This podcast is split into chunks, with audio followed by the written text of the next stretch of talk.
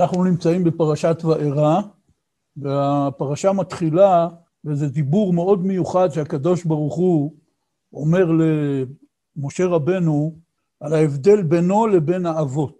שהרי כך כתוב בפרשה, וידבר אלוהים אל משה, ויאמר אליו, אני אדוני. וארא אל אברהם, אל יצחק ואל יעקב באל שדי, ושמי אדוני לא נודעתי להם. ולחז"ל יש על זה כמה מדרשים ופירושים. אחרי שמשה בא לפרעה ואומר לו, שלח את עמי, שהקדוש ברוך הוא דורש ממנו שישלח את בני ישראל, פרעה מכביד את העבודה על עם ישראל. שהרי כתוב בפסוקים, ויצב פרעה ביום ההוא את הנוגסים בעם ואת שוטריו לאמור. לא תוסיפון לתת תבן לעם, ללבון הלבנים כתמול שלשום.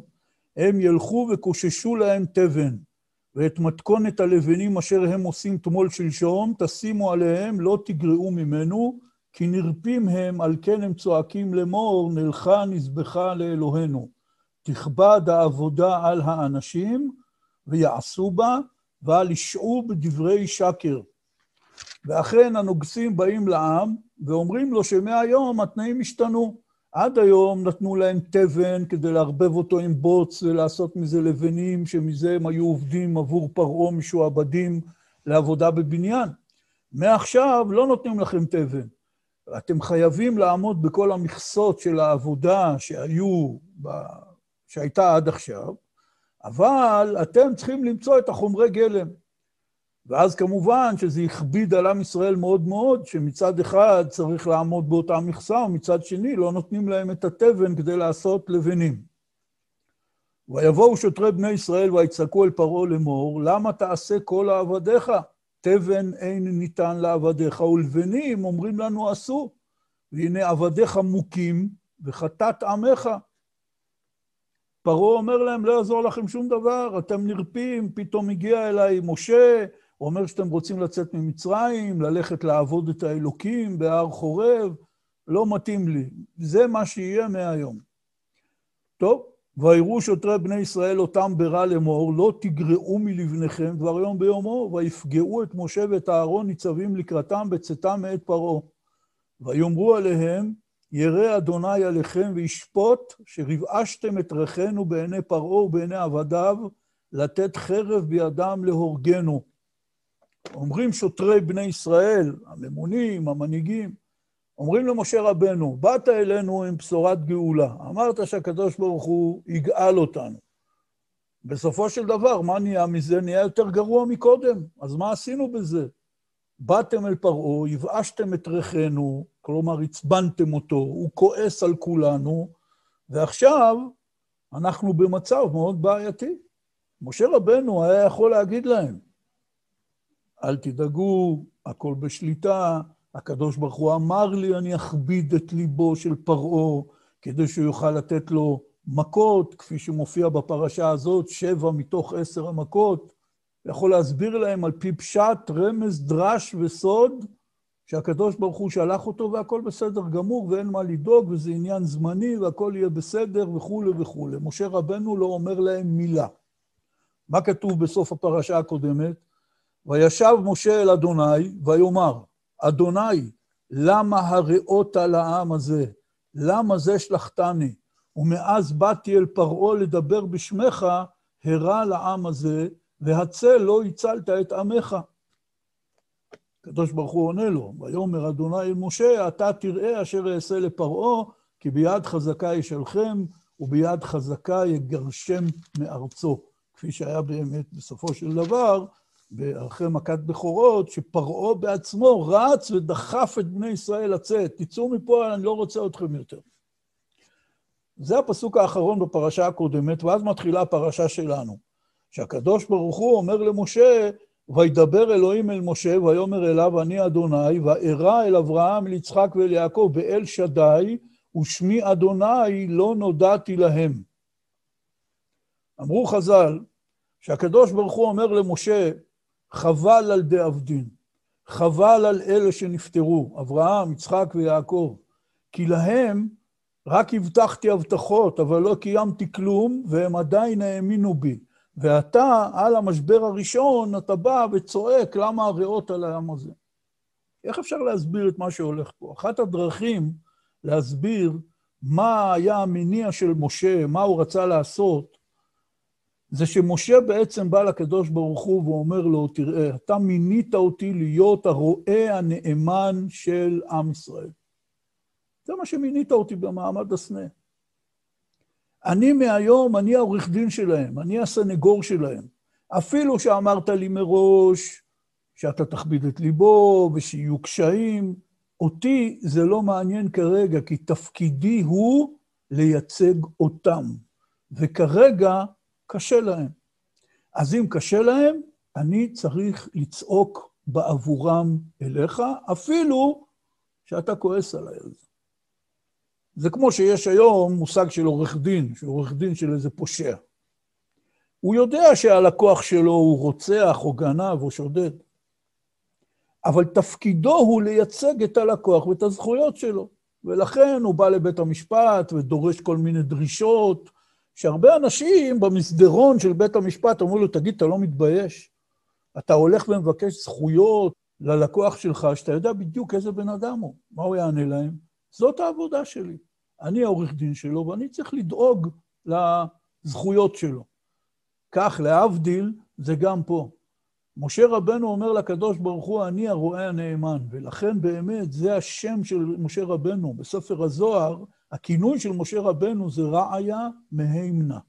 פירוש, הרועה הנאמן.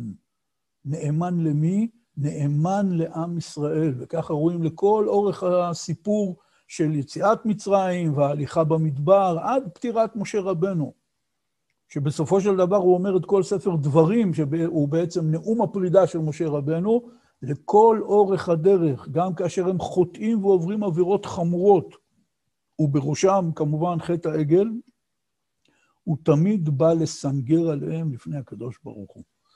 זה מהלך אחד. אבל ברש"י יש מהלך מאוד מאוד מעניין, שממנו אנחנו יכולים ללמוד יסוד לעצמנו, לחיים, והוא העניין של התקווה. וזה מה שרציתי היום, על פי דברי רבי ירוחם ממיר, אחד מגדולי חכמי ליטא לפני כמאה שנה, שכתב ספר מאוד נפלא על התורה, שהוא מעריך מאוד בכל העניין ומעיין בסוגיה של תקווה, שהיא כמובן הסוגיה הכי מעשית לכולנו, כי ההפך מתקווה זה ייאוש. וכל אחד מאיתנו כמובן חווה מצבים של ייאוש, ואנחנו בכל השיחות כאן, ובמשך השנים שאנחנו לומדים בהוד השרון ועכשיו בזום, חוזרים שוב ושוב לדברי ההתחזקות של רבנו רבי נחמן, שאמר את המשפט המפורסם, אין שום ייאוש בעולם כלל, ובספרים שלו ובספרים של תלמידו רבי נתן, יש אין ספור שיחות ועצות והדרכות איך להילחם בייאוש. וכמובן שבמהלך החיים הרגיל של כל אדם, יש לו תקופות של ייאוש. תקופות של ייאוש לא הכוונה פה חודש ושם חודש, אלא בתוך אותו יום הוא עובר כמה פעמים מייאוש לתקווה או מתקווה לייאוש. לא כל שכן שאנחנו נמצאים עכשיו בארץ במצב מאוד בעייתי, שלעיתים משמיעת החדשות אה, מביא את כולנו הרגשה של ייאוש, אם זה בריאותי, אם זה כלכלי, אם זה בכלל מה יהיה במדינה וכולי וכולי, וכל העולם מסביבנו סוער ומתבלבל, ומצב שלא היה אולי מאז בריאת העולם, שמיליארדים אנשים אה, בסגר ובחוסר ביטחון ובחוסר ידע מה טומן העתיד, ומשברים כלכליים בכל העולם, אף פעם זה לא היה ככה, כן? כבר הזכרנו את זה באחת השיחות הקודמות. שבתקופות קודמות, אם הייתה פה מגיפה ושם מלחמת עולם, אבל תמיד היה חלק מהעולם, שהוא, אנשים המשיכו לשבת בבית קפה. פשוט, כן? בשואה, באירופה רצחו מיליונים אנשים והיה מצב שאי אפשר לתאר, וכמה קילומטרים משם, בשוויץ, ישבו אנשים בבית קפה והתלוננו למלצר שאין מספיק סוכר בקפה. תמיד היו תקופות כאלה, שחלק אחד מהעולם היה באסונות גדולים או בצרות גדולות, וחלק אחר המשיך לחיות כרגיל, כמו שכמובן בשואה, מלחמת העולם השנייה, בארצות הברית המשיכו לחיות כרגיל לגמרי.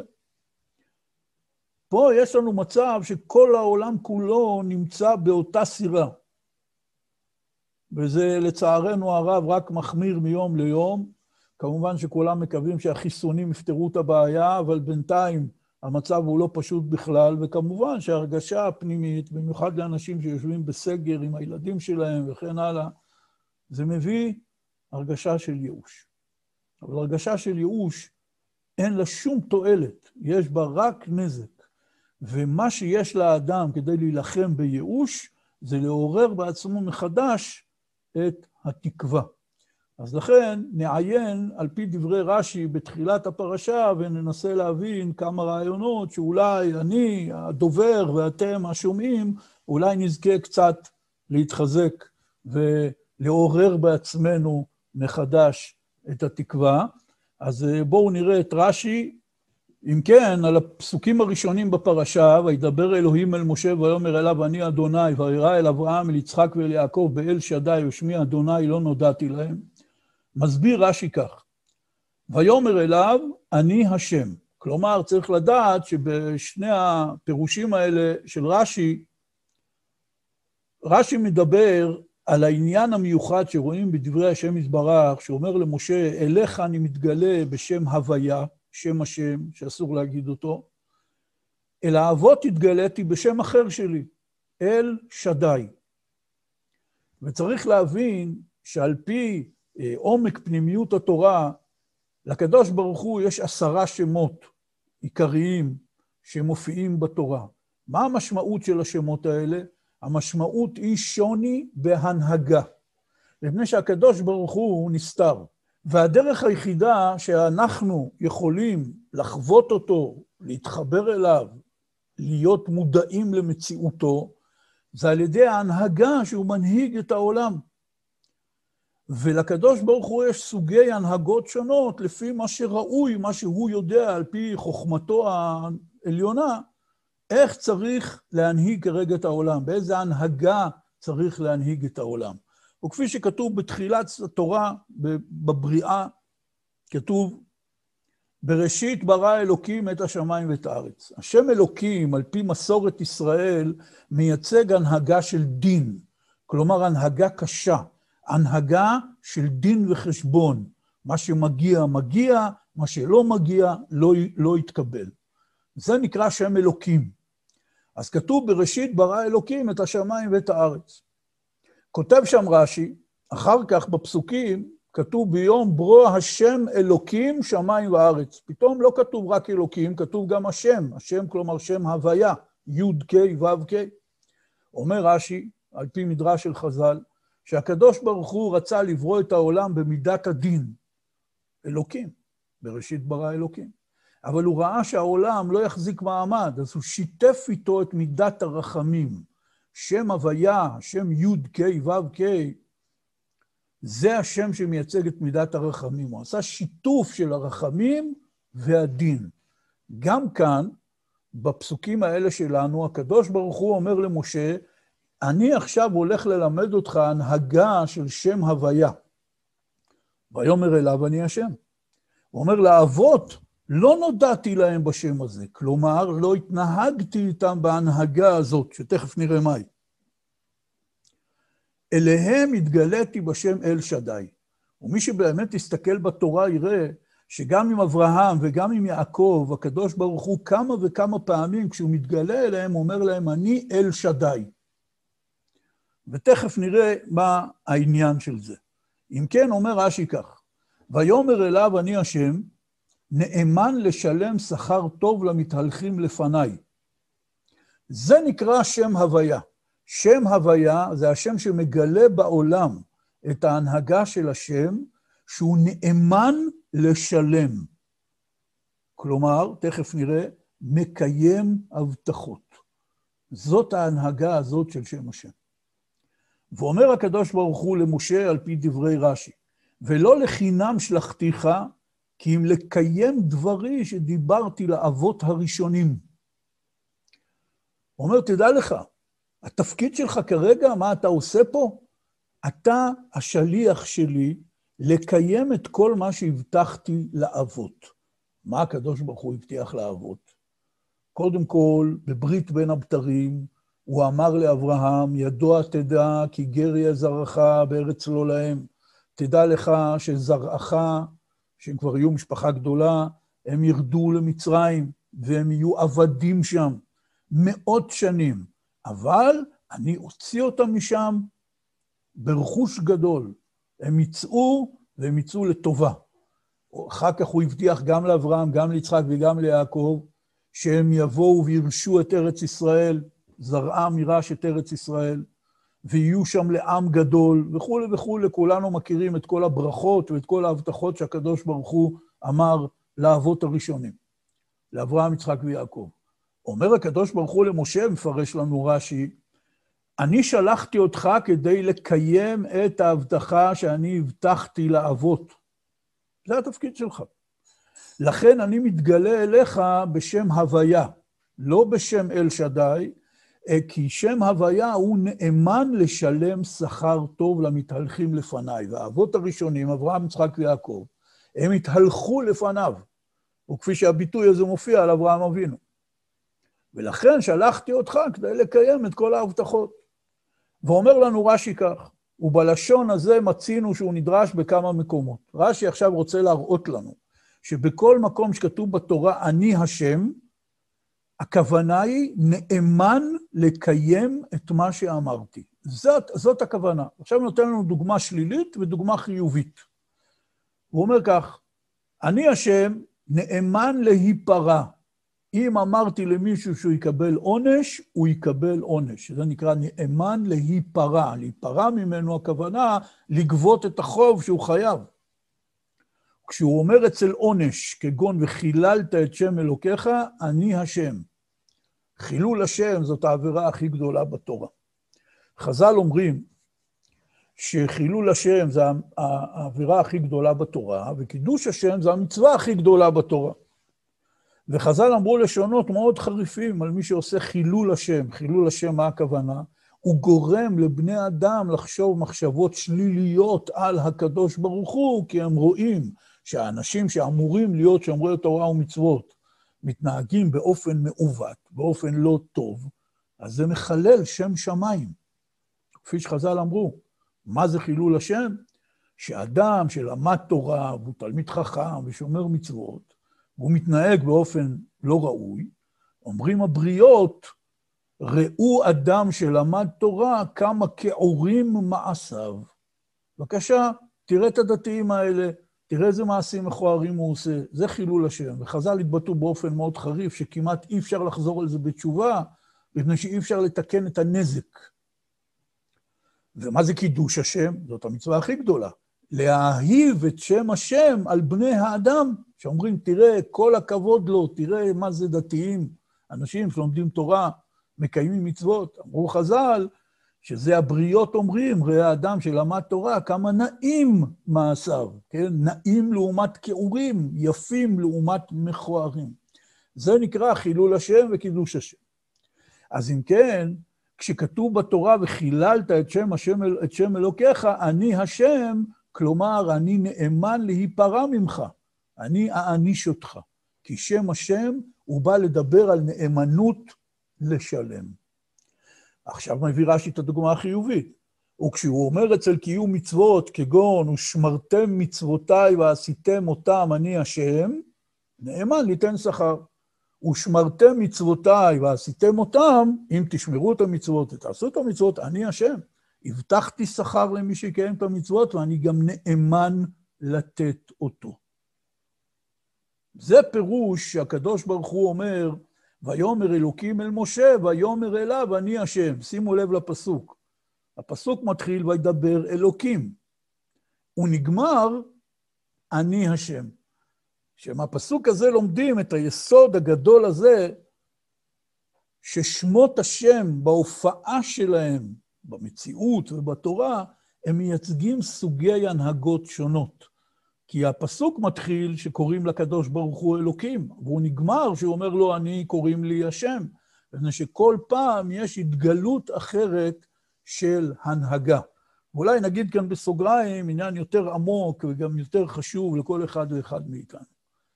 אנחנו עוברים הרבה מאורעות בחיים שלנו, מאירועים קטנטנים, שאדם לא יודע מה, נפל לו הכוס, ועד לאירועים גדולים ועצומים בחיים, וכמובן גם כבני אדם, כציבור, כולנו עוברים אירועים בלי סוף, ואנחנו חיים עכשיו בתרבות שגילתה את עניין החדשות, שכל אחד מאיתנו מעודכן, כן? פעם אנשים היו שומעים חדשות, פעם ביום. אחר כך נהיה העניין שיש חדשות פעם בשעה, לא כל אחד היה שומע חדשות פעם בשעה. אחר כך נהיה מבזקים של כל חצי שעה, שגם את זה לא כל אחד היה שומע. אחר כך נהיה כל העניין שבאינטרנט יש כל הזמן בלי סוף מבזקים ופושים, ואדם יכול לשבת 24 שעות ביממה ורק לראות חדשות, ממבזקים ועד כתבות. כולם בקיאים בכל החדשות. כמובן, זה קרה מצב מזה שאף אחד לא מעיין בחדשות, אלא כולם חיים מכותרות. כי למי יש אפשרות בכלל לקרוא את כל הכתבות ולהבין מה קרה ולא קרה ומה הוא אמר ומה הוא התכוון? אז חיים מכותרות. אבל החיים שלנו מלאים כיום במצב של חשיפה למאורעות בכל העולם. וכמובן, בתקופות לחוצות, תקופות של מצוקה, כמו התקופה שאנחנו נמצאים עכשיו, כמו בתקופות ביטחוניות קשות. אז אנשים כל הזמן רוצים להתעדכן, ומי שלא מעודכן ברמת השעה, הוא נקרא בן אדם ש... איפה אתה חי? אז מהחיים הפרטיים שלנו ועד למאורעות הכלליים שקורים לציבור, יש כל הזמן אירועים. האירועים האלה, חלק מהם גורמים לנו הנאה ועונג ושמחה אם הם אירועים טובים, וחלק מהם גורמים לנו תסכול וייאוש ואכזבה. ואדם מטלטל כל הזמן על פי האירועים שהוא חי. עכשיו, הסוד של כל התורה הרוחנית האמיתית בעולם זה שהאדם לא ייתן לחיים לעבור עליו, אלא שהוא יעבור את החיים. וזה סוד גדול מאוד, וזה דבר שצריך ללמוד אותו כל החיים, כי הרי רק יחידי סגולם, יחידי הדור, הם באמת זכו לזה.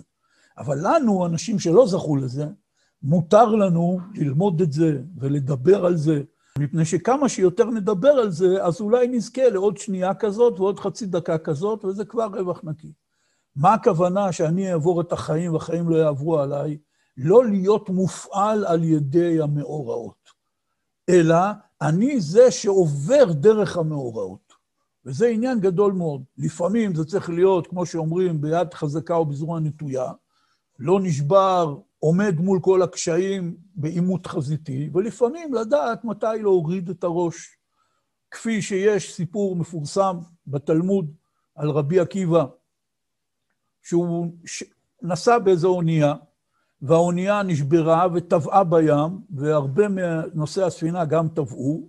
רבי עקיבא הצליח להגיע לחוף. חכמי ישראל ששמעו שהוא היה באונייה שנטרפה, הם כבר חשבו שהוא טבע ומת. פתאום הם רואים אותו, שמחו מאוד, אמרו לו, איך ניצלת?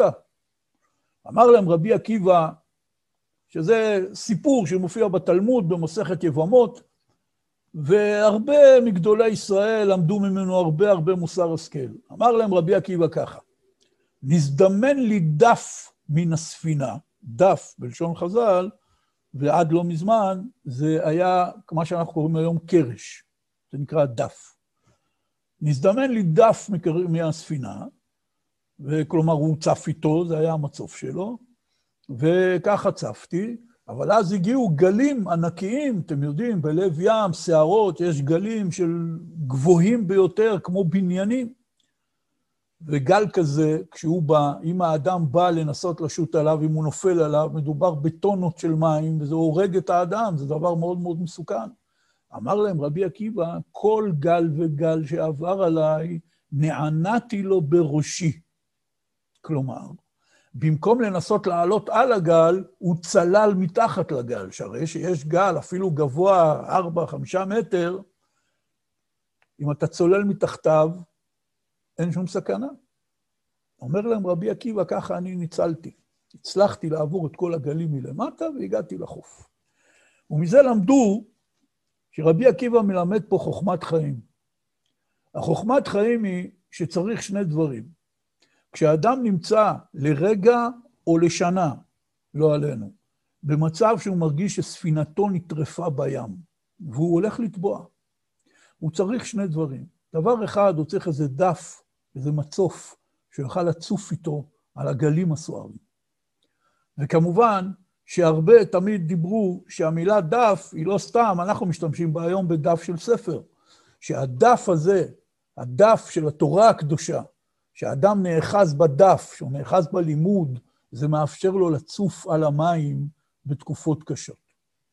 אבל זה עניין אחד. עכשיו יש את העניין השני, שכל גל וגל שעבר עליי, נענעתי לו בראשי. כלומר, צריך לדעת מתי להרים את הראש, צריך לדעת גם מתי צריך להוריד את הראש, מתי צריך לתת לתקופה הקשה, להכיל אותה, בדיוק כמו שבקרב בין אנשים. יש מצב שאחד מתקיף את השני בכוח וגבורה, ויש מצב שהוא פשוט מנסה לספוג את המכות ולא ליפול. כי לפעמים אתה למעלה, ולפעמים הוא למעלה. לפעמים אתה המתקיף ולפעמים אתה המותקף. כשאתה מותקף, אתה צריך לדעת לקבל מכות. כפי שכל אחד שהלך מכות פעם בחיים יודע שזה לא מספיק לדעת לתת מכות, צריך גם לדעת לקבל מכות. כל מתאגרף יגיד לכם את זה. כך זה גם בחיים. צריך את שני הדברים. צריך למצוא מצוף וצריך לדעת להוריד את הראש. וזה העניין של לעבור את החיים ולא לתת לחיים לעבור עליי. לא להישבר, לא להתייאש, לדעת לצוף, לדעת להוריד את הראש, לדעת מתי צריך להרים את הראש. האירועים האלה שאנחנו מדברים עליהם, שיש לכל אחד בחיים, זה בעצם הנהגות השם יתברך בעולם. יש באופן פרטי, כל אחד, יש לו תקופות, שההנהגה שמן שמיים מנהלים אותו, היא הנהגה של דין, ויש תקופות קשות, תקופות של צרה או מצוקה, תקופות של קשיים. ויש תקופות אחרות שבהן מנהגים אותו בהנהגה של רחמים, וכל אחד מאיתנו יודע מזה ולא צריך יותר להרחיב בזה. אבל יש גם, כמובן, גם ברמה הציבורית. יש תקופות שהקדוש ברוך הוא מנהיג, אם זה את עם ישראל, או לדוגמה עכשיו את כל העולם, בהנהגה של דין, בהנהגה של צרה, בהנהגה של מצוקה. ויש תקופות אחרות שהן תקופות יותר נוצצות ונחמדות ומשמחות. כל ההנהגות האלה, אנחנו מאמינים באמונה שלמה שהקדוש ברוך הוא יודע מה שהוא עושה. יש לו חשבון. אני לא יודע את החשבון שלו, ואסור לי לנסות כאילו לעשות את עצמי שאני יודע מה החשבון שלו. אבל אני מאמין באמונה שלמה שהוא יודע מה החשבון, ויש כאן חשבון. כפי שמשה רבנו אומר, אל אמונה ואין עוול, צדיק וישר הוא. מה זה אל אמונה? אנחנו מאמינים בו, שהוא יודע מה שהוא עושה. אז נכון שאנחנו אנשים שמגיבים למציאות כבני אדם, ולכן חז"ל תיקנו לנו שכאשר קוראים לאדם דברים טובים, אז הוא מברך, ברוך אתה השם, אלוקינו מלך העולם, הטוב והמיטיב. זאת ברכה שמברכים אפילו כשהם מביאים יין יותר טוב לשולחן, לפי ההלכה. היום פחות נוהגים בזה. זאת ברכה שאדם מברך כשנולד לו ילד או ילדה. זאת ברכה שאדם שומע בשורות טובות. זאת ברכה שמופיעה בהלכה, שאם לדוגמה הוא קיבל איזו ירושה, או שהוא זכה באיזה סכום כסף, שזה כמובן בשורה טובה לכל אדם, הוא מברך את הברכה הזאת. על בשורות טובות מברך הטוב והמיטיב. אבל יש גם מצב הפוך. יש מצב שהאדם שומע בשורות שהן לא טובות, ולא עלינו ולא עליכם, את הברכה הזאת כולם מכירים, מברכים דיין האמת. כלומר, בזמן של הטוב והאמיתי, ואני מכיר בטובו וחסדו של הקדוש ברוך הוא, ומברך אותו בשמחה שהוא הטוב והמיטיב. הוא לא רק טוב מעצמו, אלא גם מיטיב לאחרים. אבל כשקורים לי דברים פחות טובים, ואז כמובן אני מאמין באמונה שלמה שהכל בחשבון והקדוש ברוך הוא יודע מה, מה שהוא עושה, אבל עדיין קשה לי.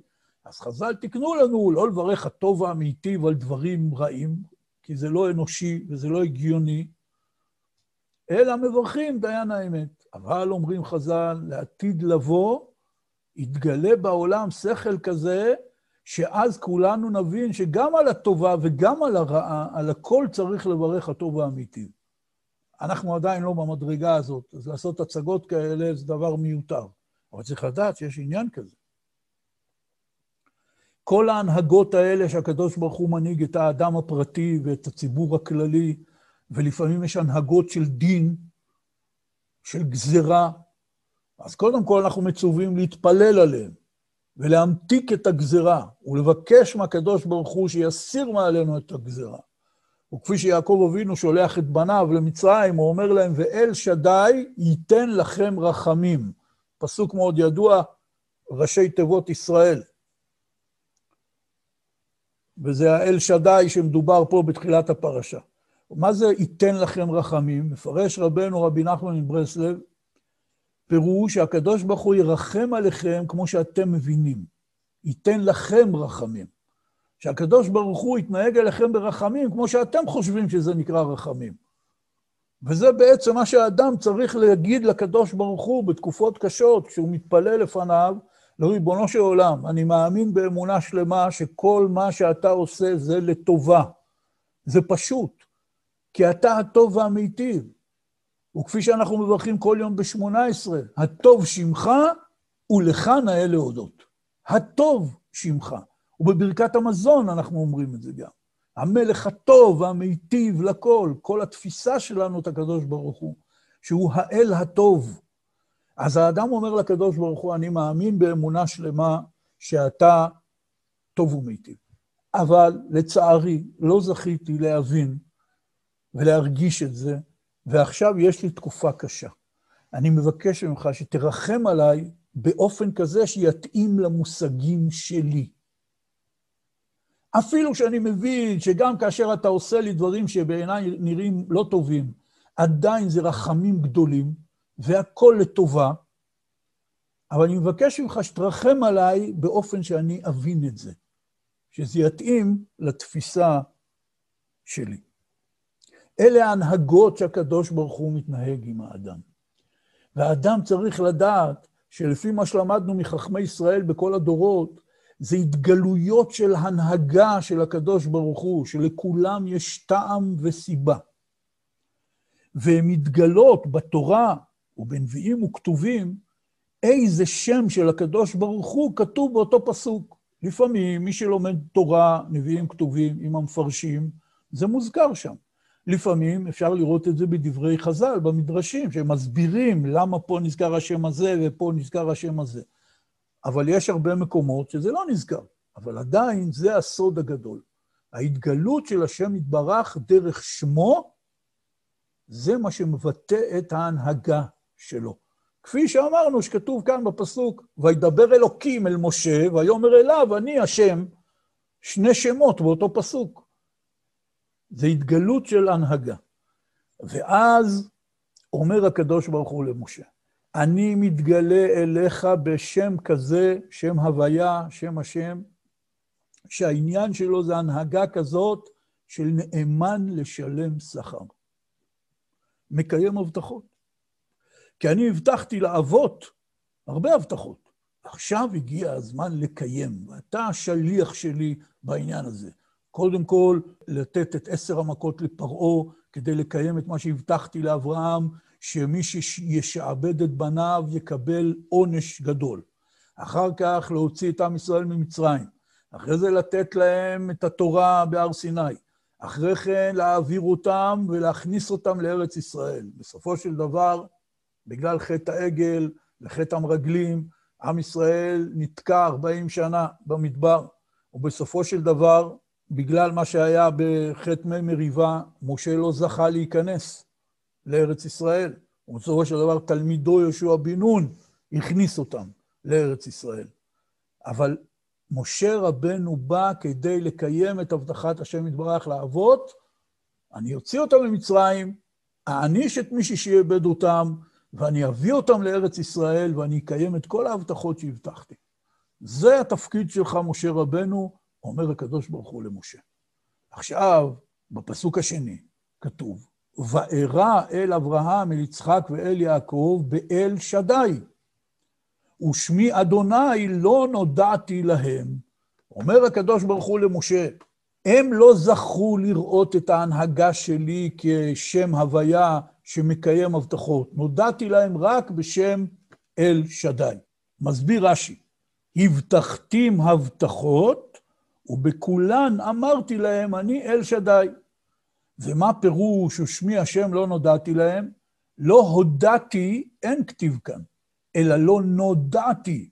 יש הבדל בין הודעתי לבין נודעתי. הודעתי זה פירוש שנותנים הודעה למישהו.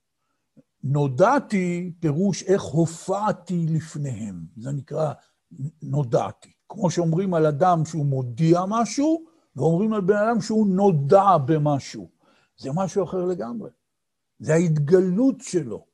אומר הקדוש ברוך הוא למשה, שמי השם לא נודעתי להם. אומר רש"י, לא הכוונה לא הודעתי להם את שמי, הם ידעו ששמי הוא השם. לא נודעתי להם, לא התגליתי לפניהם כאל נאמן לשלם שכר, מקיים את מה שאמרתי להם.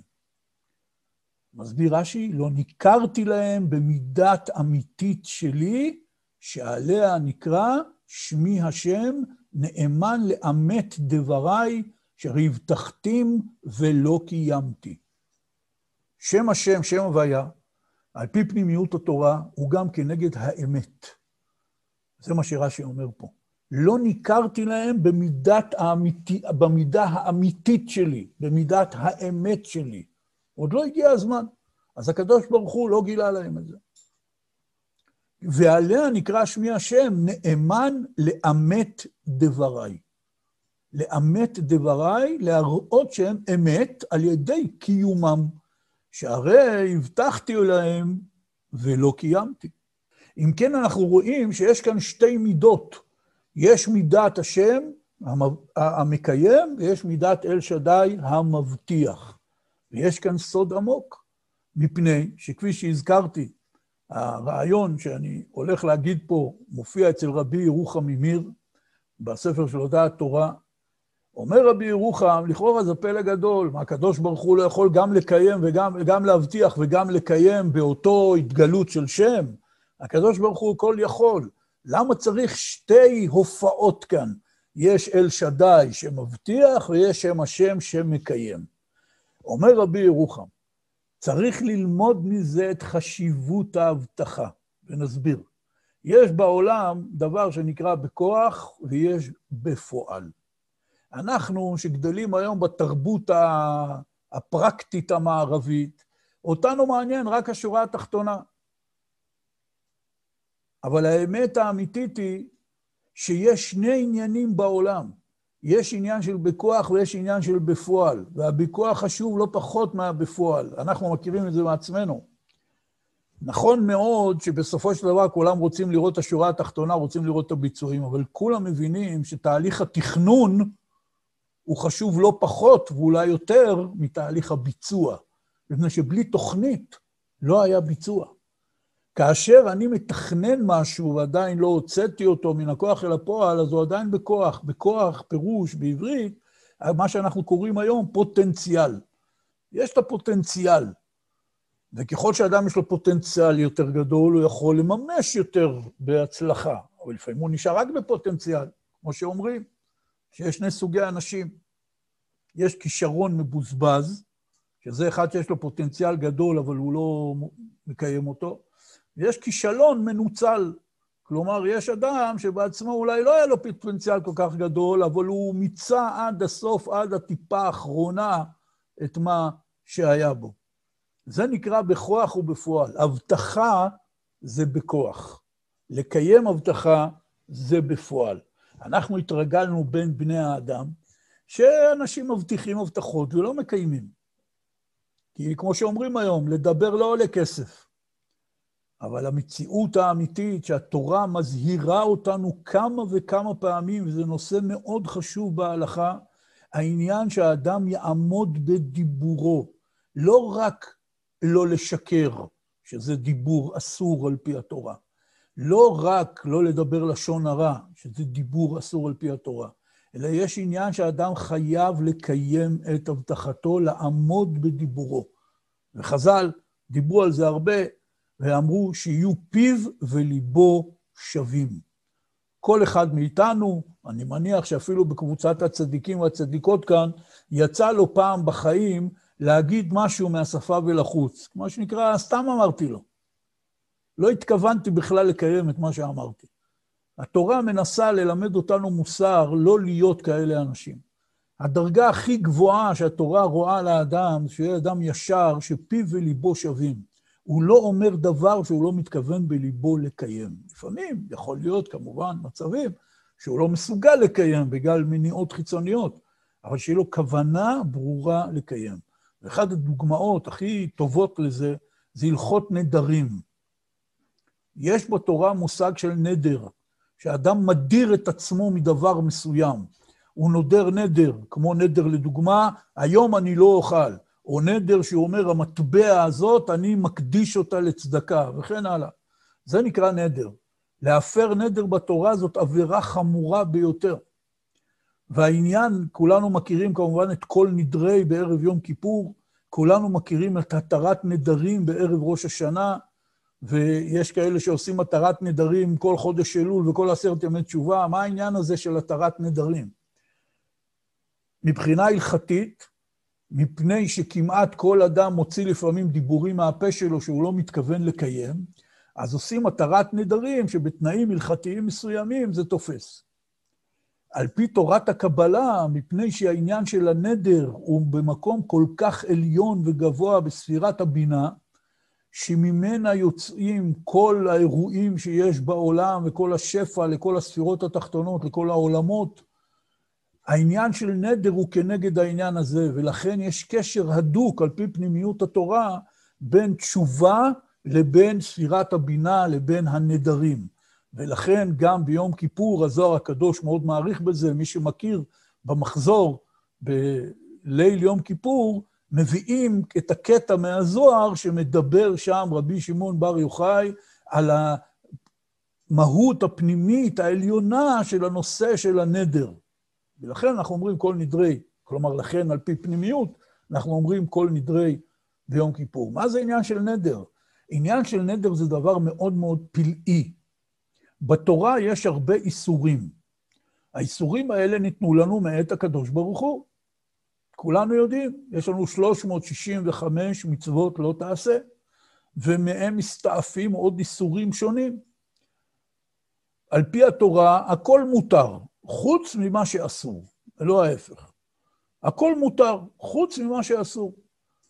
ולעשות דבר שהוא אסור, כלומר לעבור על מצוות לא תעשה, זאת כמובן עבירה חמורה ביותר. יש לנו גם איסורים מדרבנן, שהם לא כתובים בתורה, שחכמים תקנו לנו אותם. ויש גם בזה הסתעפויות הלכתיות שלמות. אבל באופן עקרוני, מה שמותר לנו ומה שאסור לנו, זה בא מהקדוש ברוך הוא בכבודו ובעצמו, בתורה שבכתב ובתורה שבעל פה. ואדם לא יכול להמציא לעצמו מצוות. יש מצווה מפורשת בתורה, שלא תוסיף ולא תגרע. אסור להוסיף על מצוות התורה. ואסור להוסיף לא מצוות עשה ולא מצוות לא תעשה. וכפי שבווידוי שאומרים בערב יום כיפור, ככה יצא שדיברנו על יום כיפור היום, יש את הווידוי של רבנו ניסים. אחד מגדולי הראשונים כתב וידוי גדול, ובהרבה מחזורים יש אותם להגיד אותם, בערב, להגיד את הווידוי הזה בערב יום כיפור. ואחד מהדברים שהוא מתוודה שם, הוא אומר, את אשר אסרת, התרתי. אתה אסרת לעשות דבר מסוים, ואני התרתי אותו לעצמי. זו עבירה פשוטה, כל אחד מבין. אבל הוא אומר שם גם הפוך. את אשר התרת, אסרתי. מה רע בזה? דתי, מחמיר, חרדי קיצוני. הקדוש ברוך הוא מרשה משהו, הוא אומר, לא, זה אסור. לא, זה אסור להוסיף על מצוות התורה. אם דבר מסוים הוא מותר, אסור לך להגיד שהוא אסור. רק דבר אחד יש בתורה, שאדם יכול להמציא לעצמו מצוות, על ידי נדרים. כאשר האדם נודר מדבר מסוים, לדוגמה, על פי התורה מותר לשתות חלב. מותר לשתות חלב, אם הוא כמובן של בהמה טהורה, והוא נחלב על ידי יהודי. יש בזה הלכות כשרות. אבל חלב מותר על פי התורה. פתאום בא אדם ונודר מחלב, אוסר על עצמו חלב. אם הוא ישתה חלב, זה כאילו הוא עבר על עבירה מהתורה. כלומר, בפה של האדם, שהרי נדר נודרים בפה, בדיבור של האדם יש כוח לייצר איסור מהתורה על עצמו כמובן, לא על אחרים. הנקודה הזאת היא נקודה מאוד מאוד מיוחדת ומעניינת. הכוח של הדיבור של האדם. וזה העניין של הנדר. העניין של הנדר הוא מראה לנו את הכוח של הדיבור. אם כן, נחזור לענייננו, כאשר האדם מבטיח, הוא צריך לקיים. התורה דורשת מאיתנו חיבור של כוונת הלב, של כוונת הלב עם הדיבור ועם המעשה. אני רוצה לתת לכם דוגמה. על פי ההלכה, נתינת צדקה זו מצווה כל כך חשובה, שחז"ל אומרים שהיא הכי חשובה בתורה. אם אדם חשב בליבו לתת צדקה, הוא חייב לתת, אפילו שהוא לא אמר את זה בפה. כי בוודאי כל דבר אחר, אם הוא אמר, הוא צריך לקיים. יש סיפור נפלא על רב אחד, שהיה צריך לנסוע לדבר עם רב אחר, אבל בני הבית שלו, אשתו והילדים, אמרו לו, עזוב, זו נסיעה ארוכה, ומה עכשיו תישאר שם מי יודע כמה זמן, אולי תוותר על זה. אמר להם, לא, תראו, אני חייב לנסוע. אבל אני לא הולך להתיישב שם. בא, נדבר וחוזר. אם כן, הוא נסע בתנאים של פעם, באיזה מרכבה, לקח המון זמן עד שהוא הגיע, הגיע לבית של הרב הזה, הוא מקבל אותו בשמחה, מכין לו כיסא יפה, שולחן עם אוכל. הרב שהגיע לא מתיישב. עכשיו, יהודי זקן, והם צריכים לדבר איזה זמן. אומר לו, כבוד הרב, אולי תשב. אומר, לא, לא, לא. בסוף הוא אומר לו, אני חייב להבין, למה אתה לא מתיישב על הכיסא? הוא אומר, תראה, כשדיברתי עם בני ביתי, זרקתי להם דיבור, אמרתי להם, אני לא הולך להתיישב שם. אז אמנם התכוונתי שהכוונה שאני לא הולך אה, לעבור דירה, אבל בכל זאת הוצאתי מהפה את המילה הזאת, אני לא רוצה לעבור על המילה שלי, אז אני לא מתיישב. ויש כאלה הרבה סיפורים מגדולי ישראל, עד כמה הם הקפידו במילה. וודאי וודאי, בהבטחה. להבטחה יש כוח, והבטחה היא המעשה שבכוח. ואצל הקדוש ברוך הוא, כשהוא מבטיח, הוא מקיים, שלא כמו אצלנו, שאנחנו לפעמים מבטיחים ולא מקיימים.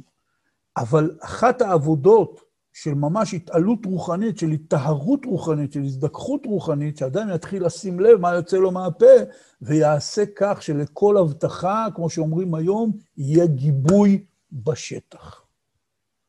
לקיים את הדיבור. מה זה ההבטחה? ההבטחה זה הדבר בכוח.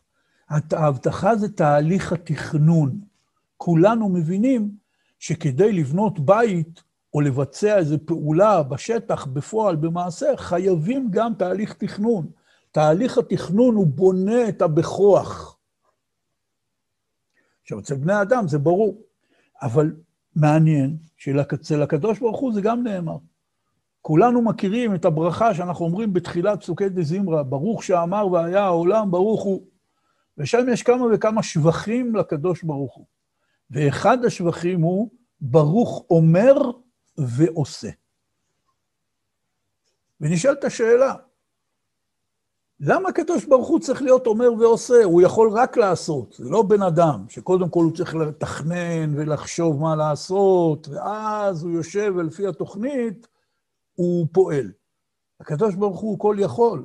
הקדוש ברוך הוא אין לו את המגבלה הזאת שצריך שני שלבים, שלב התכנון, שלב הביצוע. אלא מפני שהאמירה של הקדוש ברוך הוא היא הבכוח של העולם ושל המציאות. זה הגרעין שיש בתוך המציאות. ואם אנחנו מדברים על גרעין, זאת הדוגמה הכי טובה. כל הצמחים בעולם נובטים, צומחים מזרע. בזרע הקטן טמון כל הקוד של הצמח הגדול. יש בעולם עצים בגובה של 150 מטר, עצי הסקבויה בארצות הברית. גם העצים האלה גדלו במשך מאות ואלפי שנים מזרע קטן. בתוך הזרע טמון הפוטנציאל של כל הצמח עם הגודל שלו, עם הגובה שלו, עם האופי שלו, עם הצמחים שצומחים ממנו, עם הפירות, עם הפרחים, הכל טמון בתוך הגרעין. ומי שרוצה לגדל צמחים בלי זרעים, זה לא עובד. מפני שהבריאה בנויה ככה שבתהליך שהדבר נמצא בכוח, כלומר בגרעין, שם טמון כל העתיד. זה הבטחה לעתיד.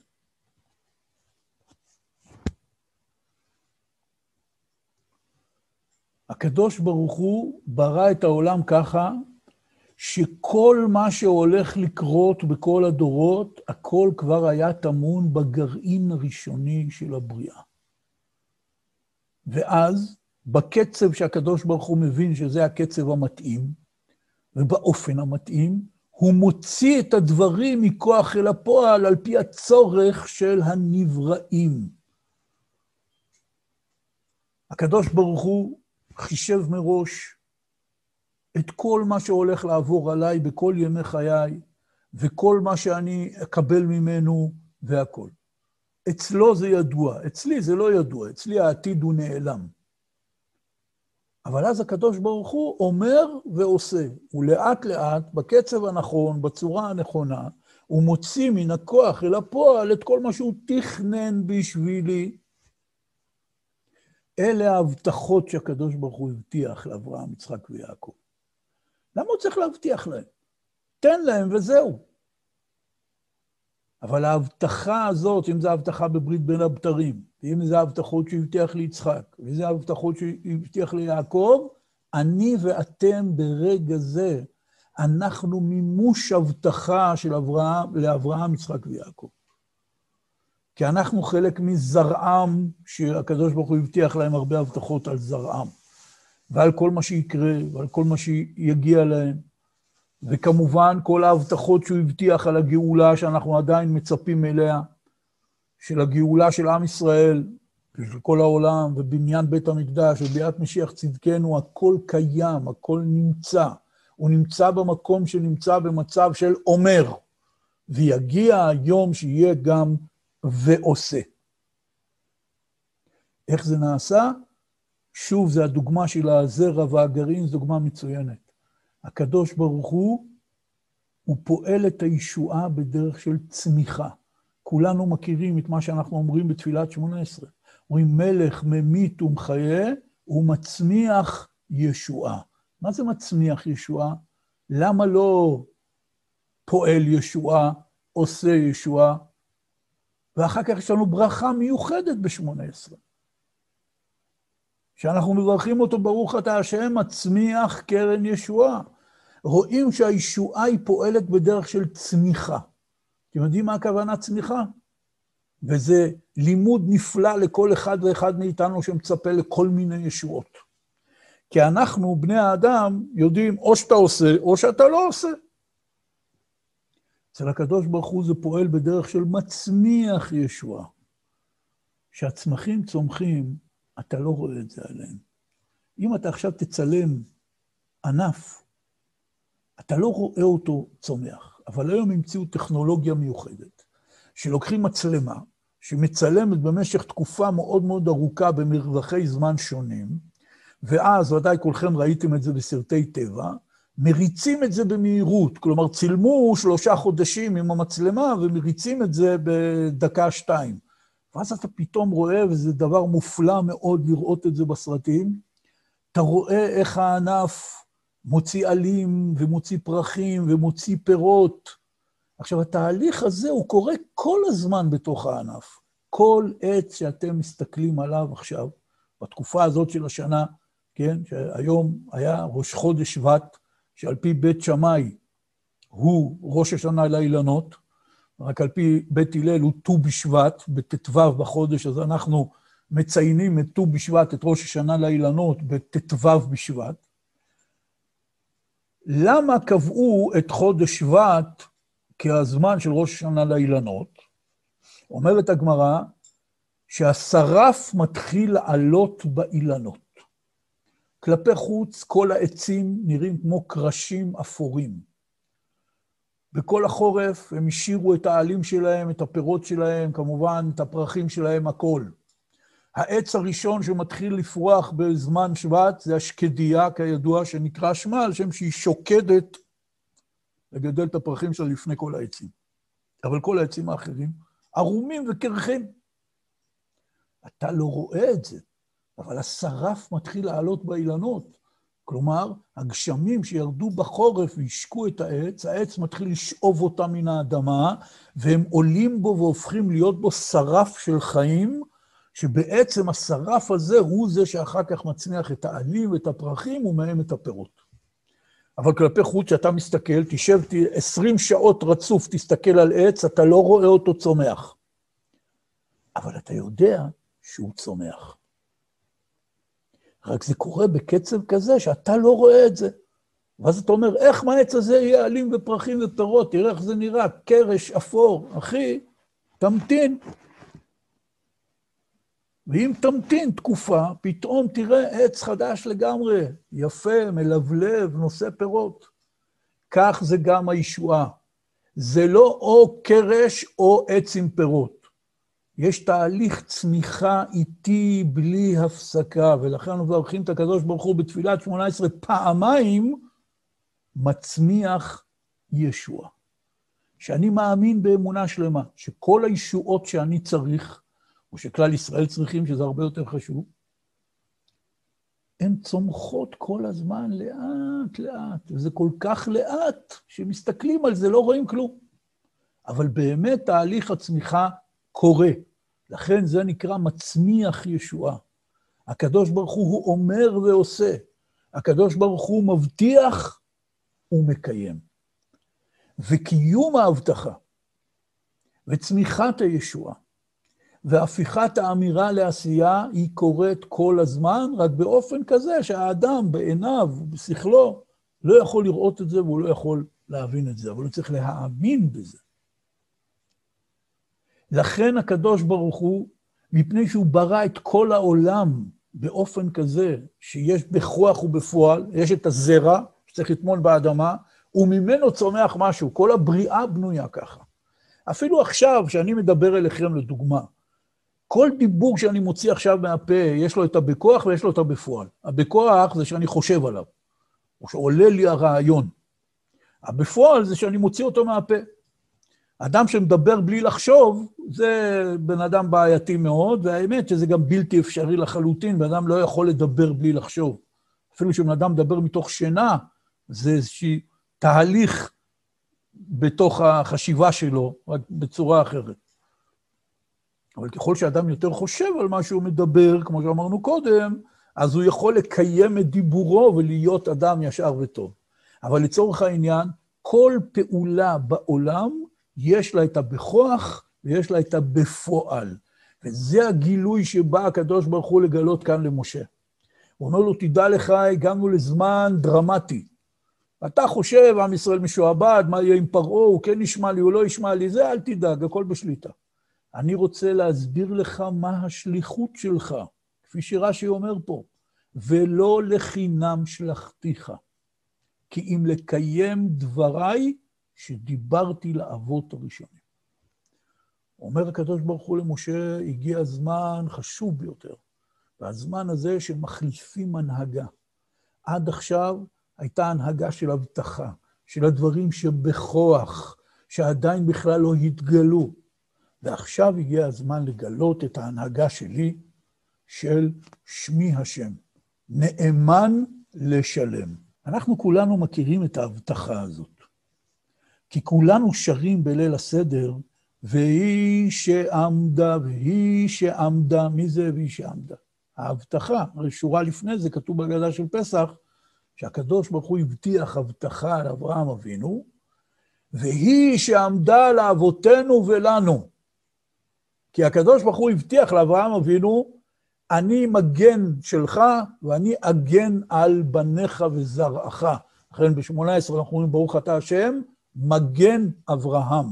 כי אנחנו רוצים לבקש מהקדוש ברוך הוא שימשוך עלינו את ההגנה שהוא הבטיח לאברהם אבינו. ונכון שסבלנו רבות וקיבלנו מכות קשות ונוראות בכל אלפי שנות קיומנו, אבל אנחנו עדיין אחד מהעמים הכי עתיקים בעולם.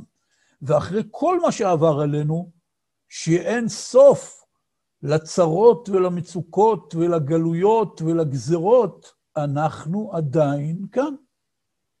כי ההבטחה הזאת שהקדוש ברוך הוא הבטיח לאברהם אבינו, היא שעומדת לאבותינו ולנו. וכולנו מכירים את ההמשך בעל פה, שבכל דור ודור עומדים עלינו לכלותנו, והקדוש ברוך הוא מצילנו מידם. זה הכוח של אל שדי, שההבטחה הזאת שלו היא כוללת את כל מה שיקרה לכל אדם ואדם בעולם עד סוף כל הדורות, וכמובן לכל העמים, וכמובן וכמובן לעם ישראל. וההבטחה הזאת היא עומדת לנו. ומה יוצא לנו מזה? מה שיוצא לנו מזה זה כוח התקווה. כוח התקווה, כי אני מאמין במגן, אני מאמין במבטיח, אני מאמין שהעולם הוא לא הפקר, אני מאמין שהכל בשליטה.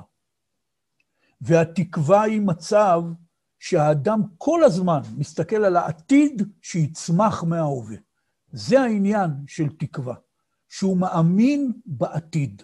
והאמת היא שלכל אחד מאיתנו יש את התקווה הזאת. מפני שבלי התקווה הזאת לא היינו קמים בבוקר. כל אדם ואדם שיהיה הכי דיכאוני והכי שבור ובתקופה הכי קשה בחיים שלו, יש לו עדיין תקווה לעתיד טוב יותר. זה המוסר האנושי הברור, שגם אם נמצא בתקופה הכי קשה בעולם, עדיין יש בי איזו תקווה.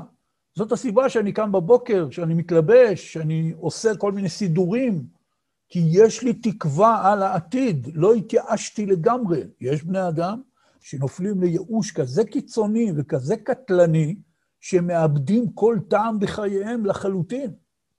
ואז הם מפסיקים להתנהג כבני אדם נורמטיביים, סבירים, נורמליים. והוא לא התרחץ חודשיים, שוכב עם הבגדים המלוכלכים שלו על המדרכה, איזה הומלס כזה, זה אדם במצב נפשי בעייתי, שהוא צריך ריפוי. כי בן אדם נורמלי, גם בתקופות הכי קשות, יש לו עדיין תקווה על העתיד. אלא מה? אצלנו התקווה והייאוש משמשים בערבוביה. מצד עצם החיים, לאכול, לשתות, להתרחץ, להיות בן אדם, יש לי את התקווה, היא מפעילה אותי. אבל בפנים, בלב, אני מיואש. כל העניין הוא להכניס את התקווה לתוך הלב. למה שאני אקווה לטוב? כי אתה כל הזמן מקווה לטוב, אחרת לא היית מתכנן תוכניות, ואולי היית מתכנן לעצמך כל מיני אתגרים ומשימות, ולכל אדם יש שאיפות בחיים. מה זה שאיפות? השאיפות האלה זה סוג של תקווה, שהוא רוצה לממש את עצמו, הוא רוצה להצליח. כל בן אדם יש לו אמונה, אמונה בעתיד הטוב. ולכן כשאתה שואל מישהו, במיוחד בימים אלה, תגיד, מה יהיה? הוא עונה לך, יהיה טוב. רק הוא לא יודע בדיוק מתי זה יקרה. לכל אדם יש אמונה. השאלה במה הוא מאמין. אחד מאמין בזה שהוא יום אחד יהיה מיליונר, או שהוא יתפרסם, או כל מיני אמונות כאלה שהן אמונות שטותיות. אבל אמונה יש לו. כל העניין זה להחזיק חזרה את התקווה לתוך הלב. מדוע?